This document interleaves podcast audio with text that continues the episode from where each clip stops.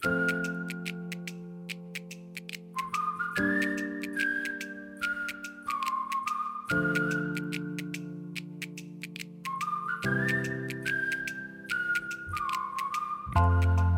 週のモコンニムさんと私内山そしてスタッフがピックアップした一つの作品をみんなであれこれ言うコーナーです。お願いします。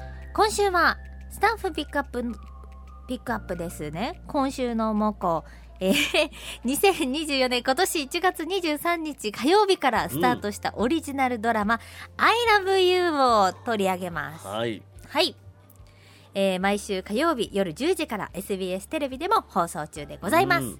はい。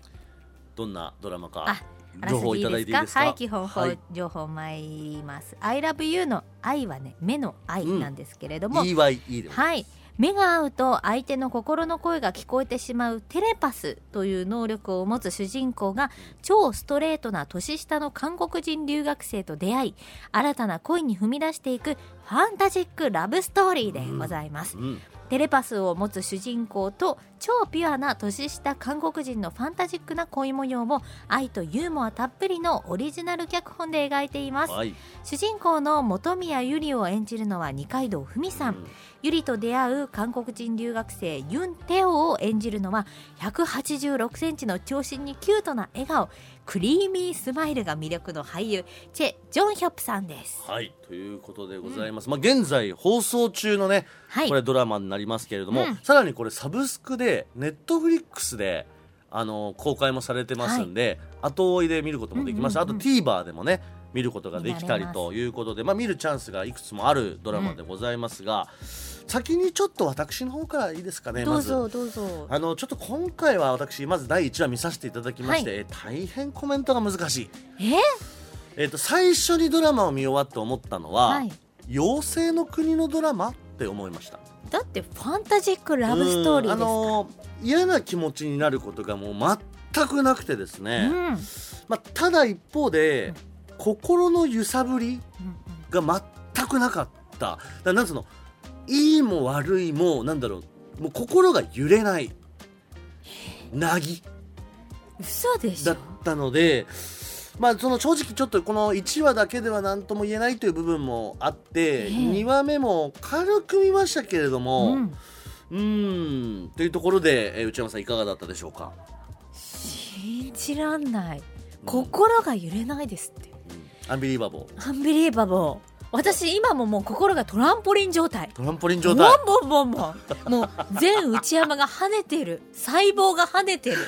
いやあなたすぐ跳ねるじゃん。いやいや いやいや内山トランポリンってもうなんだ常時跳ねてるじゃん。いやいやもうね大変なことになっちゃったんだから。うん。私いつも10時ぐらいには眠くなるんですけど、はいはい。昨日2時過ぎまで眠れなくて、なるほど。細胞が跳ねちゃって。もうじゃあ絶賛ということでいいんですね。絶賛です。えでもうね本当言葉はいらないいやそれずるいんだって。ジョンヒョプ最高。ジョンヒョプに恋しました私主は演のはい。チェ・ジョンヒョプさんがいいと。テオくんこれでも、うん。僕本当に今日ね内山さんがもしこのドラマに対して絶賛という判断をするならば、は本当にどこが良かったのかっていうのはうんうん。具体的に聞きたい、まあまずですね、うん。あの二階堂ふみさん、はい。主人公です。二階堂ふみさんはある会社の社長さんなんですね,、だからバリバリやってるうん。女性です、はい。で、えーただ恋愛の方はちょっと疎くてですね、うんうん。で人の心が読めてしまうというか、人の心の声が聞こえてしまうという特殊能力もあるので、恋愛にもちょっとトラウマがあって、うん。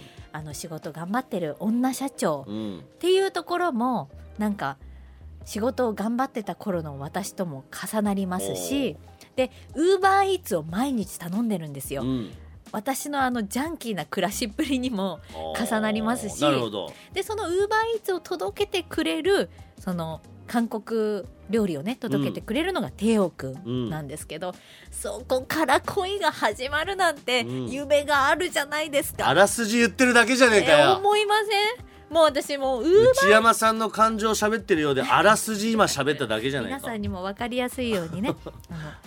でそのお手紙をね書いてくれるじゃないですか、うん。ウーバーイーツただ持ってくるだけじゃなくって、はいはい。ラッコの絵を描いてうん。エナジーチャージですって書いてくれるじゃないですか。あります。もうキュンキュン。結局なんですか？じゃあ、うん。ジョンヒョップさうんんがいいっていうことなんですか？もうこのクリーミースマイル。うん。まさにクリーミー私とろけちゃった。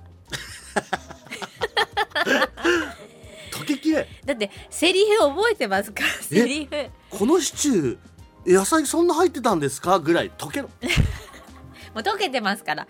まずこの年齢になってねうん。可愛いなんてそんなん言われないですよ、でもこ、のジョンヒョップさんあのテオくんゆりちゃんねあの二階堂ふみさんにうん。可愛いって言うんですよ、うん。うんもうもう私本当あの宇宙まで行っちゃうかと思ったもう。あそういやだ二階堂ふみさんに自分を置き換えて、そうそうそう。そのジ二ョンヒョッ階堂ふみさん。プさんの甘いセリフだったり甘い、まあ、行動言動にうん。もう毎回毎回キュンキュンしてしまうというのがこのドラマのもう最大の魅力であると、でやっぱ表現がストレートなので、うん。最後のセリフ「僕のことは好きですか?」って言うんですよ、はい。好き好き好き好き好き 全内山が答えましたもう。夜中の2時に「好き好き好き好き」ってなります。こういうドラマ。溶けろっつってんだろ こういうドラマです。えなんか、はい。サラサラの具なしのこれスープの えそんなにぐらい？と溶けきれよ。ちょっと皆さんの意見も聞いちょってとみましょうよ。ねあのーうんじゃあまず先に賛同意見というかまあはい。内山さんの意見に大変近いかと思います、ラジオネーム黒熊29号さん、えーまだ2話目までですがこのために毎週頑張ってると言っても過言ではないぐらい楽しみにしています。そうだ。えーこれぞ火曜22時の6ちゃんの恋愛ドラマ来たという感じです、そうだ。えーネタバレなしで私の推しポイントをまとめてみました。いけいけえーオリジナルストーリーで先が読めないドキドキ。うん。犬系年下韓国男子と恋愛迷子アラサー女性の組み合わせが最高すぎる。分かってる。展開が早く続きが気になる。気になる えそこはどうあんまり展開じゃなくてもうテオくんしか見てなそこいから私。同意じゃないの、えー主役の2人を囲んでいる周りのキャラクターも個性があって面白い。うんこれから明らかになる過去が今の2人にどう影響するかドキドキする、うん。二階堂ふみちゃんの笑顔が可愛い、うん。年韓国年下男子テオ役のヒョプ君がとにかくかっこ可愛い。かごかわいい。夏の恋愛ドラマとはまた違った冬ならではの温かさを感じる、うん。主題歌の流れるタイミングが完璧。もうまとめられないぐらい推しポイントがとにかくたくさんです。ここ数年で私の中のナンバーワンドラマです、えーちなみにテオくんの心の声これねあのそのえージョンヒョップさんが演じるテオっていうのは、まあ、はい韓国人なので、うんうん。その二階堂ふみさんの能力テレパスでうん。心の声が聞こえるんですけど、これが全部韓国語なんですよね。でこれだったら演出上、うん。ドラマだと字幕が出ないんですよ。うん。いや韓国語だから何言ってるかわからないっていうお話の展開になるんですけど、実はこれが TVer、UNEXT だと字幕ありで楽しめると。要はそっちみたい。テオがどういうことをその韓国語で言っているかが実は楽しめるようになっている。さらに TikTok のメイキング映像 X でのオフショットも楽しみで毎日チェックしちゃいます。かっこ笑い。ニムネートウッチーの好きなしぜひ教えてください。私はないですちょっと作れ好きなシーン。好きなシーン作れ。いやー絶賛ですね黒熊29僕ねうん。一個これ、うん。あのこの今週の向こうでも取り扱いました。前回の火曜10時はい「マイセカンド青春。ハ」マってたじゃないこれ僕大絶賛したと思うんですけど、はい。まあなんかこのドラマを比較するのもどうかと思いますが、僕はこやっぱ「マイセカンド青春」の方が良かったなというのが正直な感想なのと、うん僕ちょっとじゃあ自分のねはい。見た感想で言うと、はい。まあ、なぜ僕があまりピンときてないかというと、えええーまずねちょっといろいろ乗っけすぎじゃないっていうのが一つ、うん。えー日韓であるってことと、うん。それからグルメ。うん。グルメちょこちょこいろいろね出てきます、はい。美味しそうなのでグルメ。それから特殊能力ね、うん。これテレパス。それから環境問題。うん。ねこれはもう二階堂ふみさんが今お仕事してる会社がちょっとそういうテーマだったりする。あと親子。あと、えー介護。うん。あのいろんなものを載せすぎて、うん。